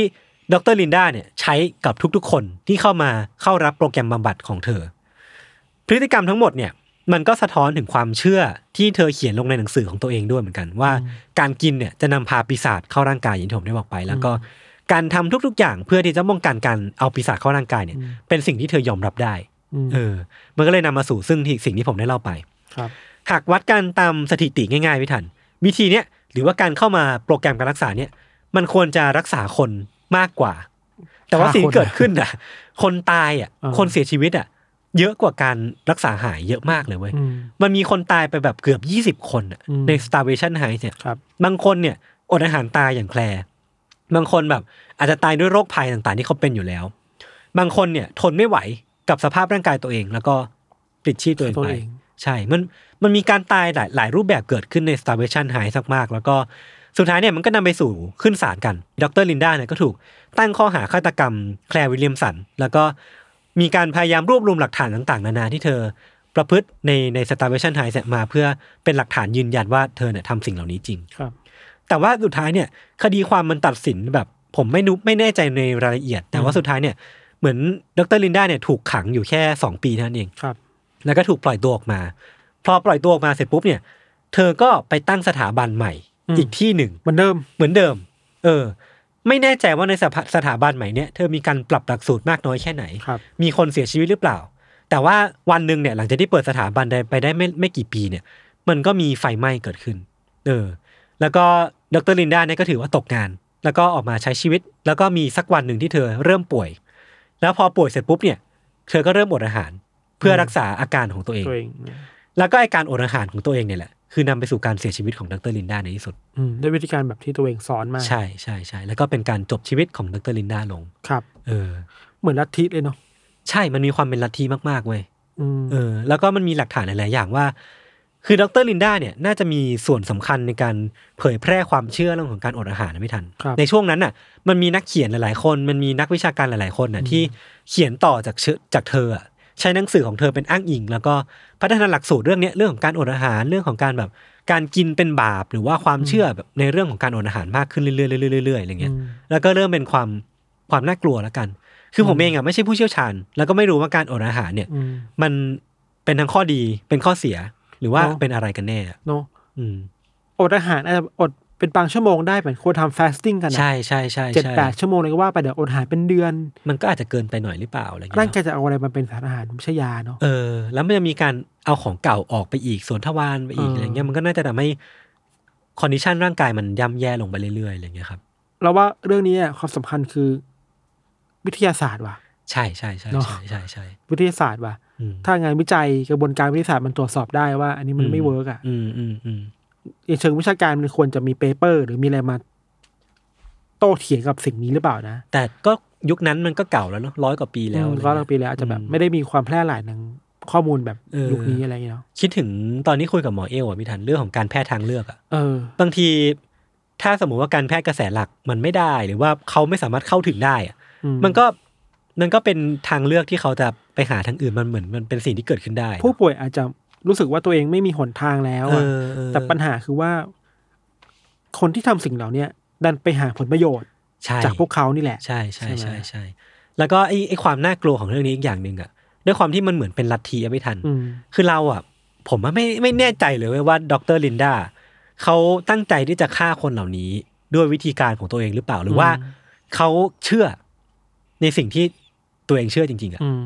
เหมือนที่เราเคยคุยกันเรื่องลัทธิอะอื มมันจะมีผู้นำลัทธิสองแบบ ตั้งใจให้หลอกเออกับรู้ว่าตัวเองมีพลังนี้จริงๆใช่ไหคือผมว่าไม่รู้ว่าดรลินดาเนี่ยเชื่อมั่นในศาสตร์ของตัวเองมากน้อยแค่ไหน แต่ว่าสุดท้ายเนี่ยเธอก็เสียชีวิตด้วยการอดอาหารเหมือนกันอะอาจจะเชื่อนะเพราะเธอใช้วิธีการใช่ของตัวเองใช่เนอะใช่ใช่ก็ก็น่าน่าน่าไปคิดต่อเหมือนกันเนาะครับครับ เราฟังเรื่องยศแล้วเนี่ย เราไปคิดถึงข้อมูลหนึ่งที่เราหามาก่อนหน้าเนี้ยอืมมแต่อันนี้อาจจะไม่ได้ตรงกันขนาดนั้น แต่ว่าน่าสนใจดีคือว่า พอทีมนี้มันพูดถึง ผู้หญิงอาชญากรผู้หญิงอ่าแล้วก็สงสัยว่าเอ้ยเราเล่าเรื่อง serial killer มาเยอะอะอืม ทำไมมันมีเหตุผลไหมอธิบายว่าทำไม serial killer ผู้หญิงมันน้อยกว่าผู้ชาย เออเออเออเออหรือว่าจำนวนมันน้อยกว่าผู้ชาย มันมีงานวิจัยหนึ่งไว้ในอเมริกาที่เขาก็ไปดูเรื่องนี้มา เขาก็พบว่ามันน้อยจริงอ่าๆเราเจอข้อข้อแตกต่างเยอะมากเลย ซึ่งในที่ว่าอธิบายของยศได้ อืมเขาเจอพฤติกรรมที่แตกต่างกันระหว่าง serial killer หญิงกับชายเว้ย อ่า เขาบอกว่าซีรีส์ผู้ชายเนี่ยตั้งอยู่บนฐานความเชื่อหรือว่าอะไรต่างๆนานา ที่ทำให้ฆาตกรหรือคนร้ายดูเป็นฮันเตอร์อะอ่านักล่าอ่าอ่าแต่ผู้หญิงอะกลายเป็นเกเทอร์ G A T H E R คืออ่าฮะการรวบรวมคนมาอ๋อนึกออกแล้วฆ่าเชี่ยของยศคือรวบรวมคนมาในที่เดียวกัน แล้วก็ทำอะไรบางอย่างเออเออเออคือมันถูกวางบนโครงสร้างหรือบนฐานนี้ไม่เหมือนกันอะ อันนี้คือ by nature เนาะ by แบบหลักไม่แน่ใจว่าบ y เนเจอร์หรือว่า การเกิดมาแต่ว่ามันเป็นอย่างเนี้ยอ่าข้อมูลเป็นอย่างเนี้ยอ่าฮะแล้วว่ามีคนเป็นเจอสถิติในงานวิจัยเดียวกันด้วยเวยว่า อันนี้ของอเมริกานะครับไปดูมาจากฆาตกรต่อเนื่องร้อยคนอะไรเงี้ยคอืรับมอืมเขาบอกว่าสถิติอะ female serial killer เนี่ย จะพุ่งเป้าไปที่คน คนแปลกหน้า14.5เปอร์เซ็นอืมผู้ชายคือ พุ่งเป้าไปที่คนแปลกหน้า85.5เปอร์เซ็นอืมแต่ต่างกันผู้หญิงเนี่ยที่เป็นฆาตกรต่อเนื่องเนี่ยจะพุ่งเป้าไปที่ เหยื่อที่อยู่ใกล้ตัวเองอะเป็นญาติเป็นคนรู้จักอะอืม58.2เปอร์เซ็นอืมอืมผู้ชายคือ9.1เปอร์เซ็นโอ้ยน่าสนใจ มันต่างกันสุดขั้วขนาดนี้เพราะว่ามันมันพูดถึงอะไรได้หลายอย่าง เออทั้งประเด็นสังคมการกดทับอะไรหลายอย่าง อันนี้มีข้อมูลนี้ด้วยว่าการเป็น stalker อะอ่าฆาตกรต่อเนื่องที่เป็นผู้ชายเป็น stalker มากถึง65.4อืมผู้หญิงเป็น stalker 3.6เปอร์เซ็นน้อยมาก น้อยมาก เออ แต่ว่าผู้หญิงอะจะกลายมี motive motive แรงแรงจูงใจอืมในเรื่อง financial หรือเรื่องการเงินในการฆ่า51.9เปอร์เซ็นโอ้ผู้ชายมีแค่16.7เปอร์เซ็นเออเออซึ่งเรื่องเนี้ยก็น่าจะมี financial ใช่มาเกี่ยวข้อง financial แล้วเหมือนกัน gather คนอะเออเออเออเออรู้สึกว่าเออว่ะจริงว่ะจริงว่ะไอไอสถิติที่มันต่างกันขนาดเนี้ยมันน่าจะบอกพื้นฐานของสังคมที่มันสังคมหล่อหลอมผู้หญิงอืมผู้หญิงผู้ชายเป็นคนร้ายได้พอกันอะเออผมมองว่าน่าจะเป็นเรื่องของสังคมมากกว่าเนาะผู้ชายกลายเป็น hunter ที่ออกไปข้างนอกอืมผู้หญิงคือ การอยู่ในพื้นที่ส่วนตัวอืมครอบครัวอยู่ในบ้านอะอืมอืมแล้วไปหาคนฆ่าคือคนในครอบครัวเองอะครับ อันนี้มันก็สารภาพอย่างหนึ่งว่าเออนี่ว่าสังคมไทยหรือสังคมทั่วโลกมันแบ่งแยกแบบนี้เนาะอืมผู้ชายออกไปนอกบ้านผู้หญิงอยู่ในบ้านอืมมันมันมีค่านิยมแบบนี้อยู่แล้วมันสะท้อนผ่าน คดีฆาตกรรมได้ด้วยอะอืมอืมเนอะเดี๋ยวพี่แปะรีเสิร์ชไว้เลย ให้เขาไปมีอ่านต่อ เราบอกชื่อได้เลยครับ เรามีอันนี้เป็นบทความเนาะในเว็บไซต์ชื่อ Cross ครับ Q U A R T Z อืมชื่อบทความคือ if if male serial killer hunt their victim อืม what do female killer do อืมมอะไรเงี้ยอืมครับ ก็ไปตามอ่านกันได้สนุกดีครับ สนุกคือข้อมูลมันบอกอะไรเราได้หลายอย่างดีอะอืมเหมือนที่ยศเล่าเราเล่าอะสุดท้ายแล้วอะมันคือการ gather คนเข้ามาฆ่าอืมของเราคือการฆ่าคนในครอบครัวอืมอืมอืมแต่ serial killer ที่เราเล่ามาผู้ชายจริงๆแต่เรื่องมันคือการไป stalker คนเนาะอืมไปไปหาเหยื่อจากข้างนอกแล้วมาฆ่ามาฆ่ามาฆ่าเท็ดบันดี้อะไรอะ นิลเซนอะไรเงี้ยมอืมมันเยอะอะ สมมุติว่าเรามองการมีอยู่ของฆาตกรต่อเนื่องเป็นปัญหาทางสังคมแบบนึงอืมไอการมาสู่ของ